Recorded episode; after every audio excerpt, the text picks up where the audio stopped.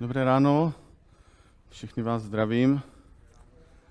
Je milé být tady mezi váma, přemýšlet o božích věcech, modlit se spolu. Jsou všechno privilegia, které máme společně jako boží lid. Beďa to hnedka rozjel takovou palbou, jako modlit se za lidi, kteří mají rakovinu a nevím, jak se v tom cítíte, ale a někdy naše pocity musí jít stranou, protože jde o podstatné věci. A já jsem i tento týden byl vystavovaný takovým věcem, kdy se musím modlit za lidi, kteří jsou nějak vážně nemocní a nedokážou jim pomoct ani lékaři. A nevím, jestli máte podobné nějaké situace, ale pro nás jako pro lidi to není zrovna příjemné, nicméně Pán Bůh nás volá, aby jsme byli těma, kteří nesou naději, aby jsme byli těma, kteří jsou ochotní se modlit. Přišel za mnou kluk tento týden, chlap jak hore, jak říkáme, takový dvoumetrový chlapisko. Vypadal všechno, že je v pořádku, ale v jeho očích bylo vidět, že ho něco trápí a byl to mladý kluk, neměl ani 20, možná 18, říkal, že chodí na střední školu. A pak říkám, mohl by se prosím tě za mě modlit? Já jsem říkal, OK, co, co tě trápí? A měl jsem takový postoj, jako že to je jasné, že se budu modlit. A on pak říkal, víš, já mám obrovské problémy s nohou a, a vypadá to špatně a lékaři mi nedokážou pomoct. A pak prostě mluvil ten svůj příběh a bylo vidět, že je úplně tím úplně prostě zničený. Říkal, mě hrozí prostě cukrovka a hrozí mi, že o tu nohu přijdu. A když tohle ten kluk prostě na vás vybalí a vy najednou slyšíte část, část toho příběhu, tak si uvědomíte, jak se máme dobře, když jsme zdraví, jak se máme dobře, když máme všechny takové ty běžné věci, které nepovažujeme prostě za, za něco speciálního. Ale když máte problém, že jde o vaše zdraví nebo že jde o smrt, tak ty věci najednou se všechny mění. A my jsme se za něho modlili, já jsem pozval ještě další bratry, bojovali jsme za něho a věřím, že nejsme jediní, že se za něho modlí i další lidé. A říkám to proto na začátek, že náš svět je plný prostě bolesti. Náš svět je místem, kde lidé se trápí, kde lidé zažívají bolest, nemoci, kde jsou zraní na duši. A my jsme tady jako lidé, kteří známe Krista. Máme v Ježíši naději, my máme něco, co tenhle svět bez Krista nemá. Já bych vás moc chtěl pozvat dneska do toho přemýšlení. Mám na srdci takový příběh, budu se dneska točit kolem jednoho jediného příběhu z Janova Evangelia a chtěl bych vás pozvat do toho, abyste přemýšleli, aby, aby Duch Svatý vám mluvil, aby jsme se mohli soustředit a abyste mohli v tom příběhu objevovat možná nové věci, protože ten příběh věřím, že ho všichni znáte, už tam trošku brouzdáte, je to příběh ženy u studny, jak se setkala s Ježíšem a je to jeden z takových těch příběhů v Novém zákoně, který známe, věřím, jako že všichni, kdo trošku čtete Bibli. Nicméně Boží slovo říká, že je tou studnou, že je tou studnou nevyčerpatelnou, že i když si čteme příběhy, které známe, tak Duch Svatý je ten, který k nám mluví úplně nové věci, který nám dává poznávat nové obzory. Takže budeme se dneska zabývat tím příběhem. Já ho možná, já se omlouvám, že to takhle nebude úplně čitelné, možná to můžeme přečistit spolu. Všichni, co máte Bibli sebou knižně nebo na mobilu, zkuste na to mrknout. A je to taková ta pasáž, kdy Ježíš prochází vlastně eh, Samarskem a na té cestě přichází ke městu, které se jmenuje Sichar. Blízkosti pole, jež dal Jákob svému synovi Josefovi. Takže je to Jan 4. kapitola, pokud chcete jít se mnou. A tam se dál píše, tam byla Jákobova studna. Ježíš unavený cestou usedl u té studny. Bylo kolem poledne. Tu přichází samarská žena, aby načerpala vody. Ježíš jí řekne, dej mi napít. Jeho učedníci odešli předtím do města, aby nakoupili něco k jídlu. Samarská žena mu odpoví, jak ty jako žid můžeš chtít ode mě, samařanky, abych ti dala napít. Židé se totiž se samařany nestýkají. Ježíš jí odpověděl, kdybys znala, co dává Bůh a věděla, kdo ti říká, abys mu dala napít, požádala bys ty jeho a on by ti dal vodu živou. Žena mu řekla, pane, ani vědro nemáš a studna je hluboká. Kde teda vezmeš tu živou vodu? Jsi snad větší než náš praotec Jákob, který nám tuto studnu dal? Sám z ní pil stejně jako jeho synové i jeho stáda.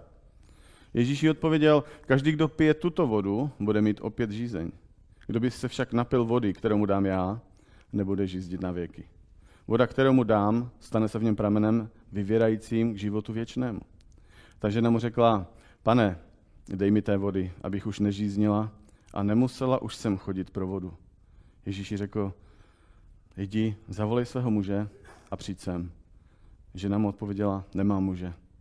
Na to Ježíš řekl, správně si odpověděla, že nemáš muže.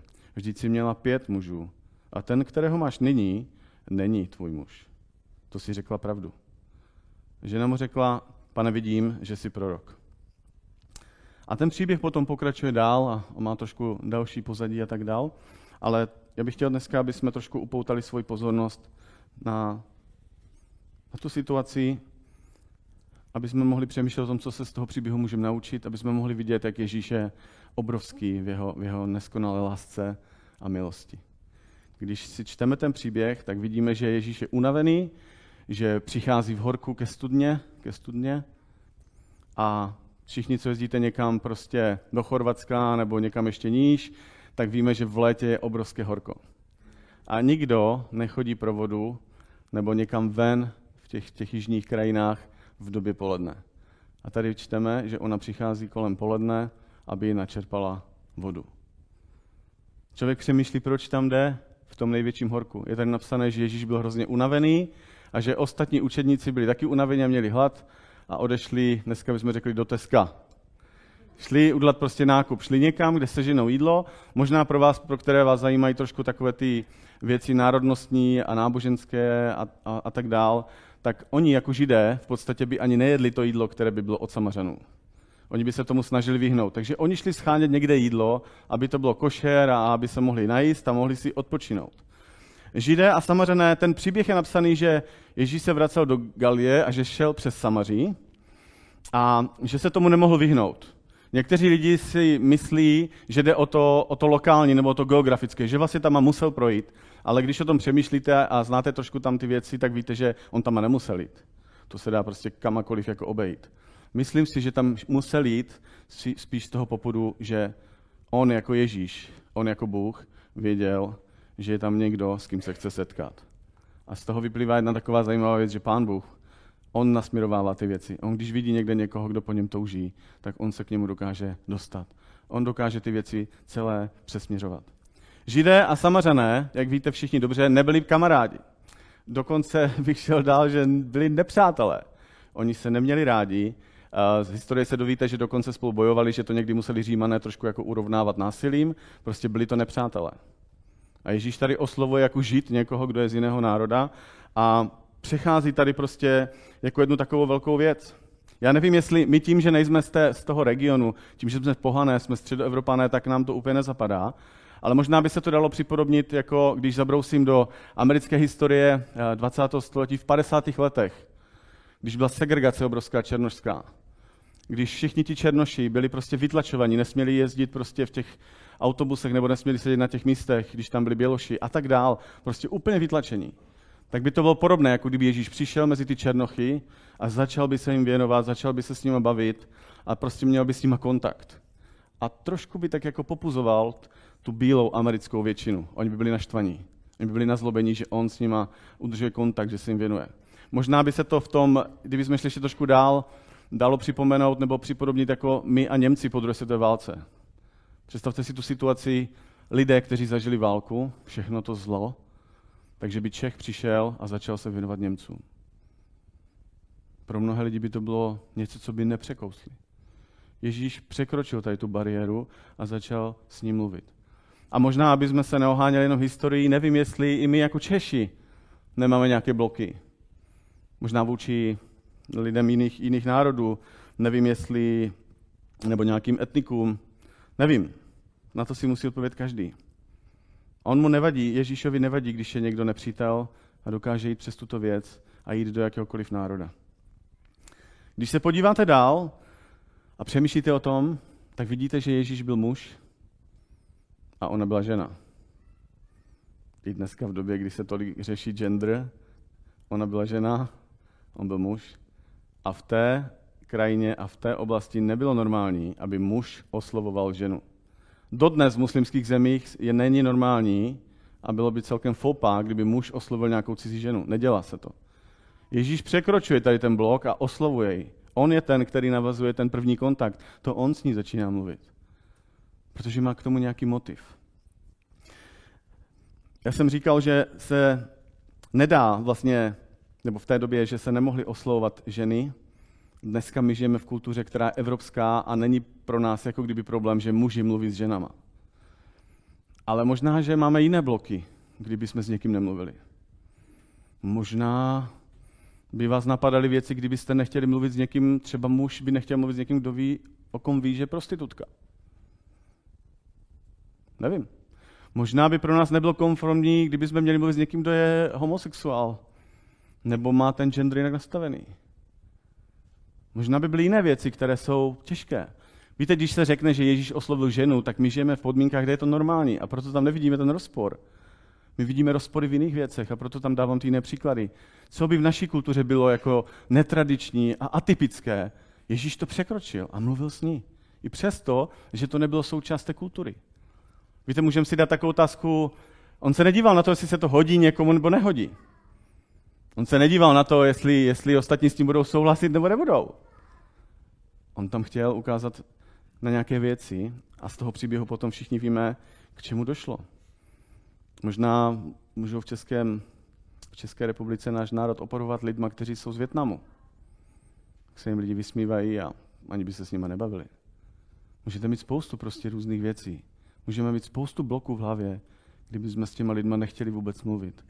Nebo by se nám zdáli nějací divný, protože my jsme přednastavení nějak jinak.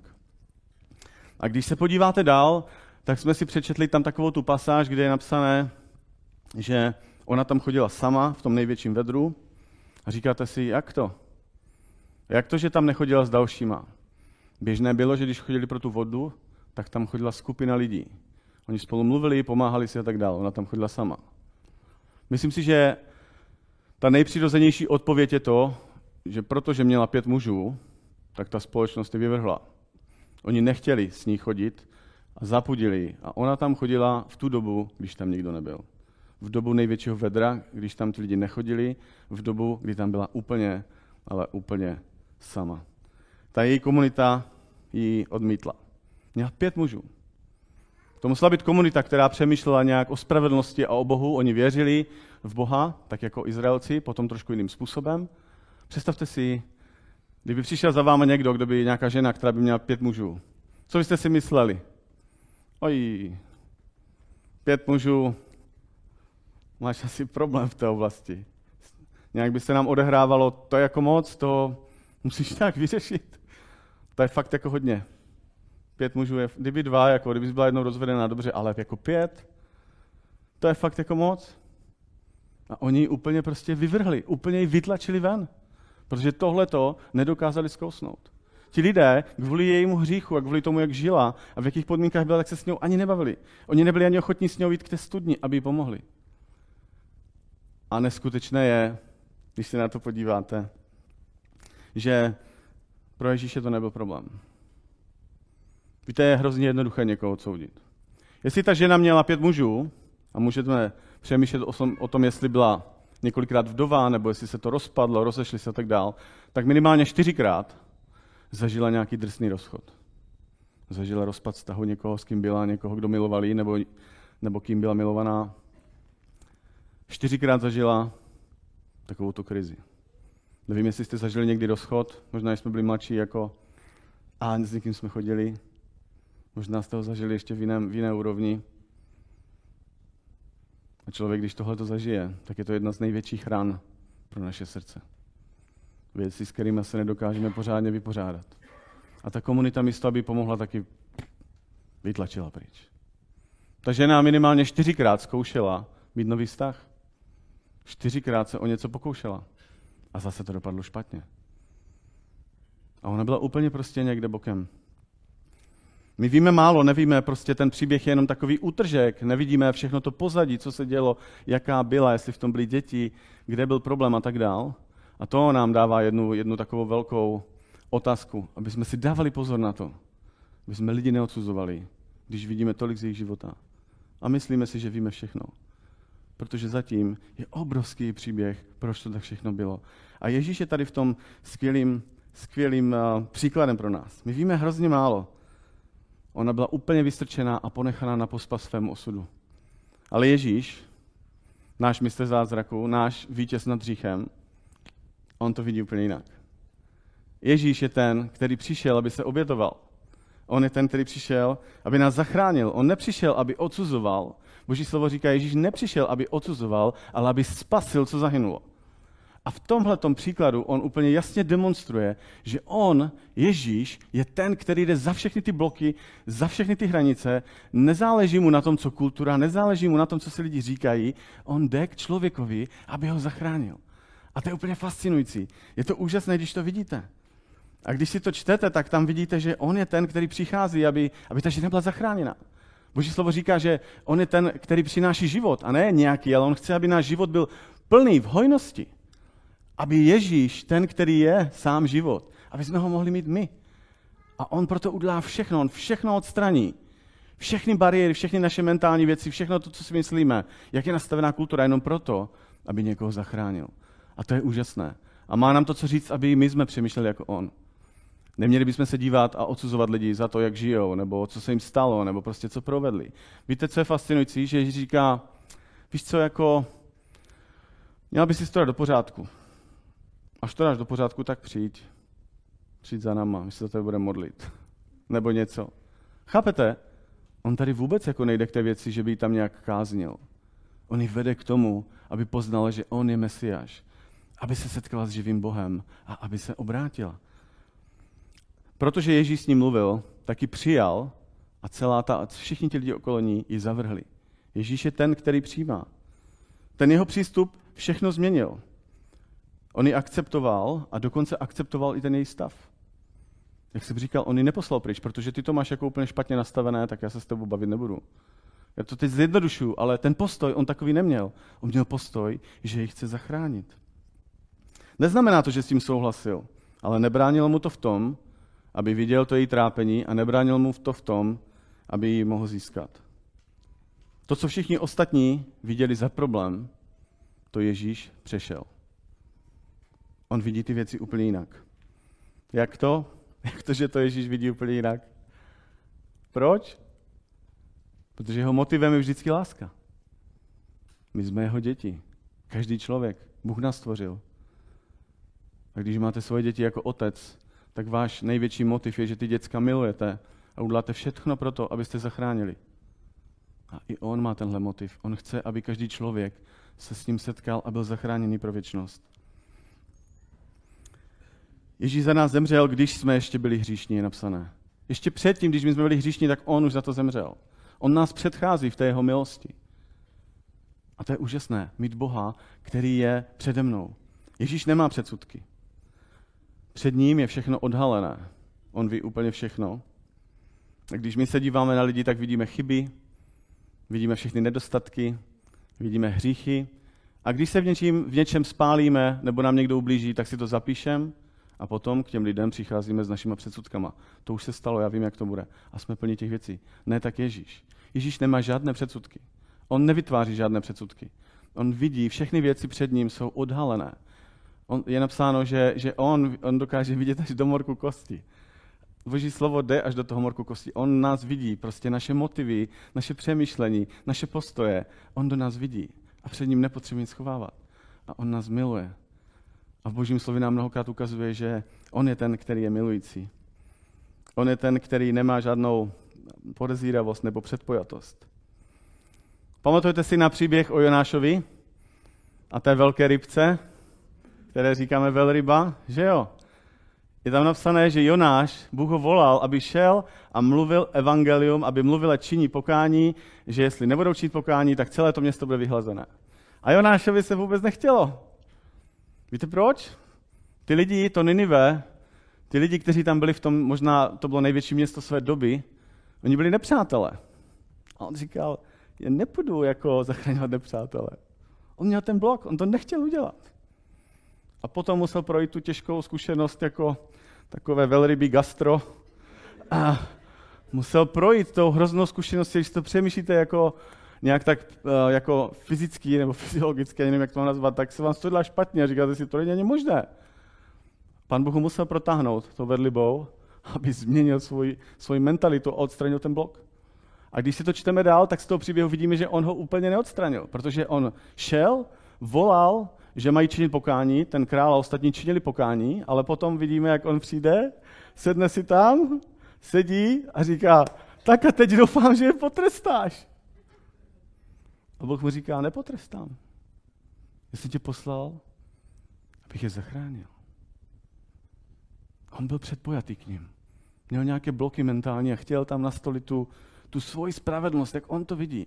A Bůh říká, já nepotrestám, já je miluju. Já jsem mě poslal, abych je zachránil. Je mnoho příběhů v Biblii, kde Bůh říká, já je miluji, já je chci zachránit, to je můj motiv. Já je nechci trestat. Já chci, aby byli spaseni. Bůh má jiné srdce. Víte, já jsem přemýšlel, jak znázornit tu věc.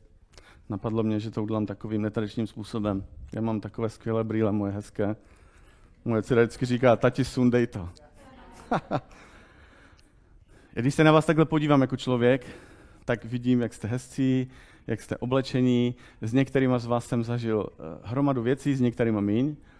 A mám prostě nějaké zkušenosti a všechno to vytvořilo nějaké moje mentální bloky, jak přemýšlím, jak se na vás dívám.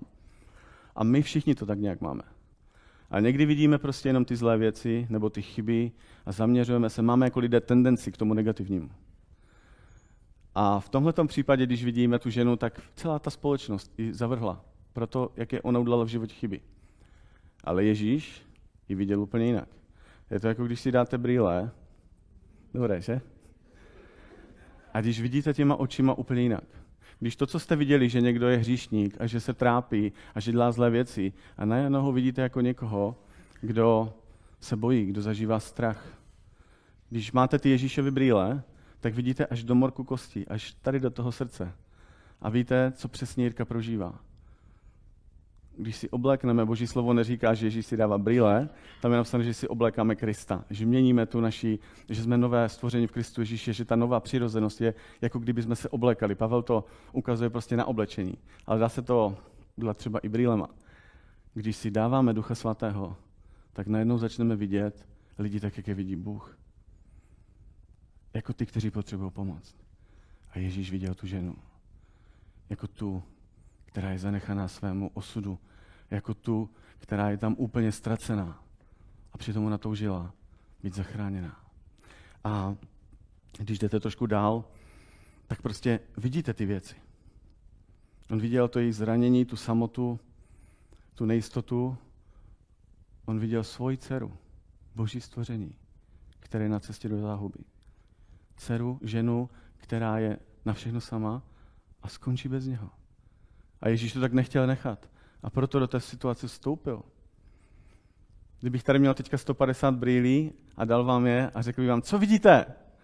Když si dáte na sebe Krista, když si dáme Ducha Svatého, co vidíte mezi lidma?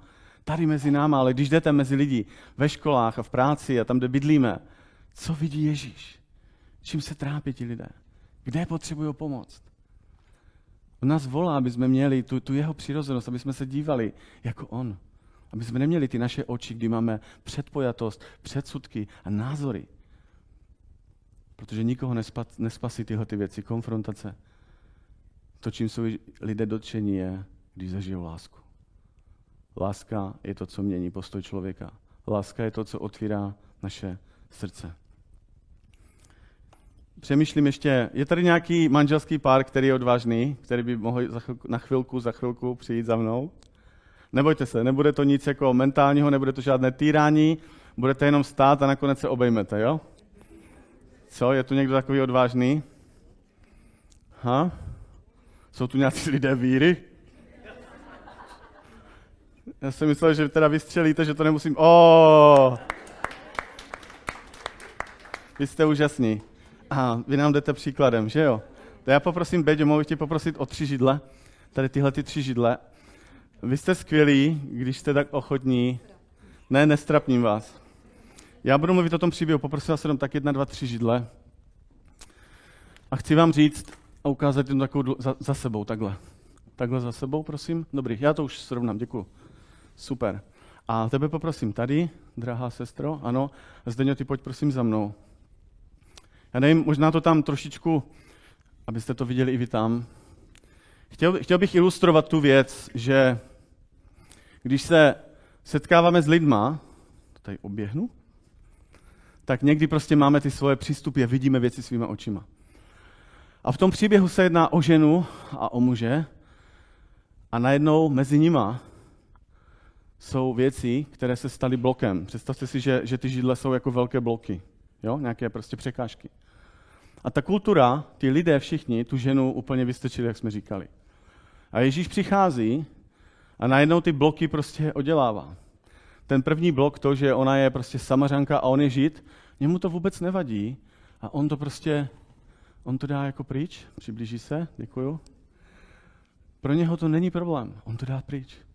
Pak je tam ta další věc, když jsme mluvili o tom, že se jedná, že on je muž a žena. Víte, pro, pro tu většinu, představte si, že pro tu většinu lidí, kteří tam byli, ním to bránil. Oni k ním prostě nepřišli, protože tam byl ten blok. Ale Ježíš ne. On ten další blok prostě překročil a posunul se. A dokonce Ježíš dokáže jít tak daleko, že ani věci hříchu, ani hříchu nemůže oddělit. Protože Ježíš porazil hřích. On se narodil proto, aby nás vysvobodil z těch věcí. A tam, kde někdy hřích může být prostě tou překážkou, Ježíš to jako oddělá pryč a dostane se až úplně přímo k ní a pak ji obejme.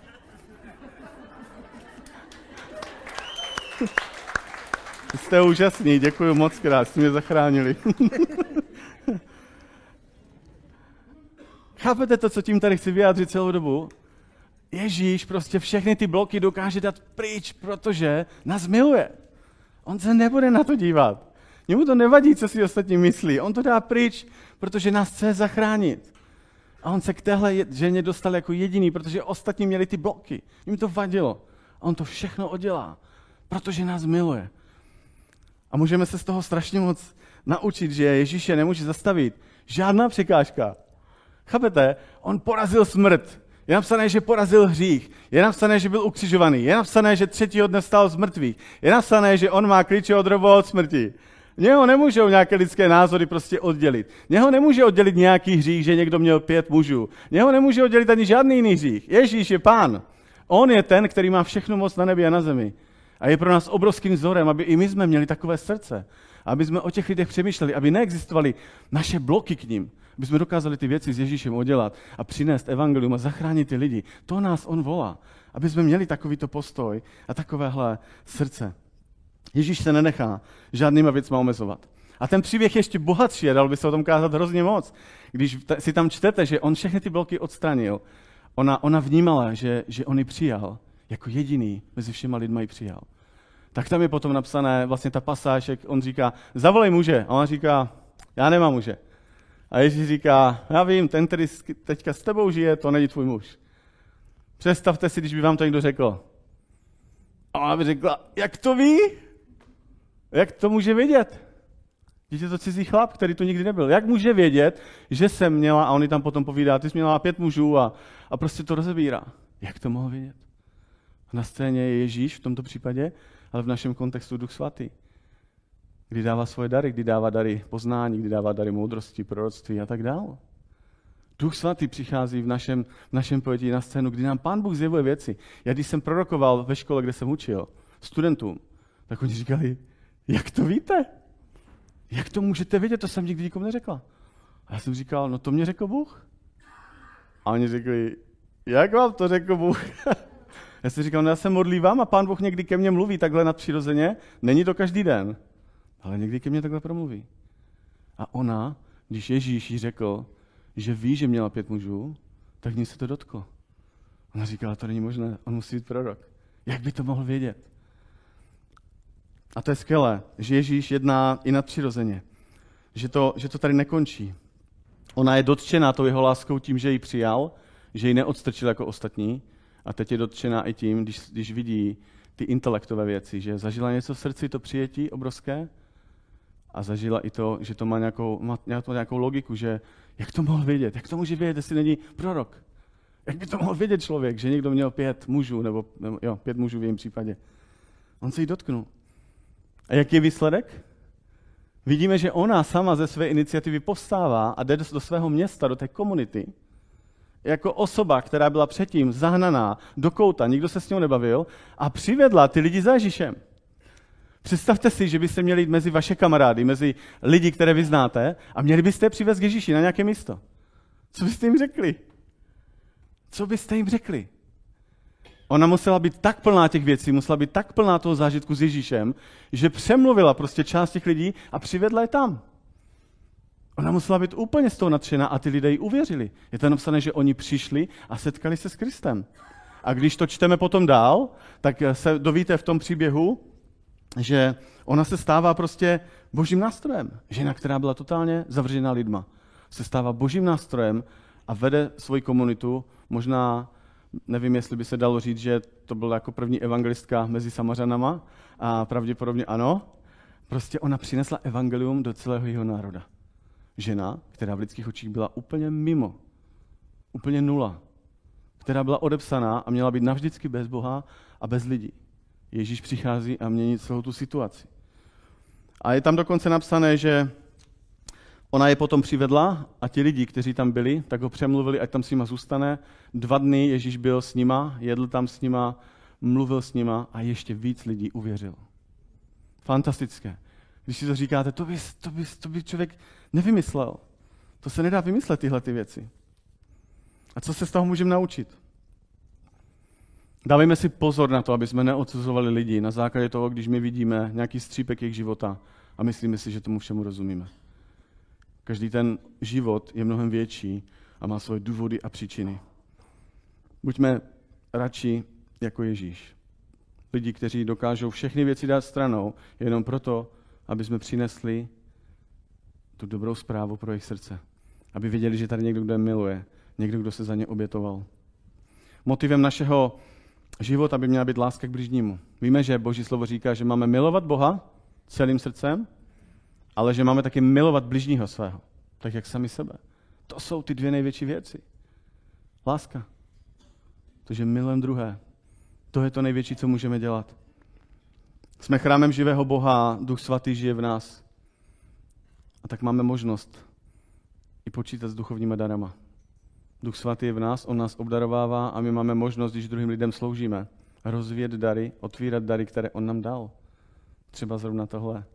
Dar poznání nebo moudrosti. To je pecka, když víte, kdo měl kolik, v tomhle případě mužů, nebo kdo, kdo měl kolik aut, nebo kdo má kolik dětí, čím se ty děti trápí. To Duch Svatý všechno může udělat.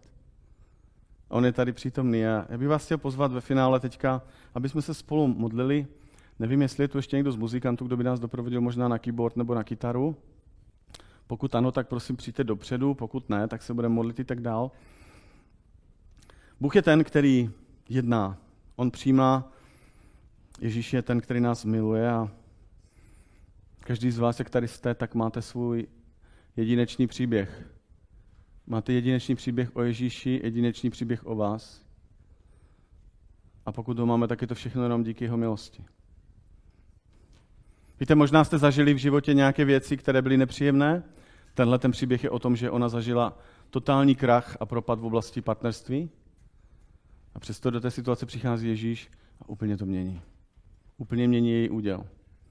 Možná jsme nezažili takové drsné věci, možná jste zažili něco jiného. Ale vám chci říct, že s Ježíšem se ty věci mění. On je ten, který přináší proměnu. Evangelium je dobrá zpráva o naději. Že ty věci, jak jsou, tak nemusí být navždycky. Je to dobrá zpráva o transformaci našeho srdce, že jsme nové stvoření. Ježíš může všechny ty věci v našem srdci změnit. A je to taky skvělá zpráva, dobrá zpráva o tom, o tom vykoupení, že on nás zachraňuje ze smrti. Že on nás zachraňuje z hříchu. Ta dobrá zpráva je hrozně bohatá a barevná.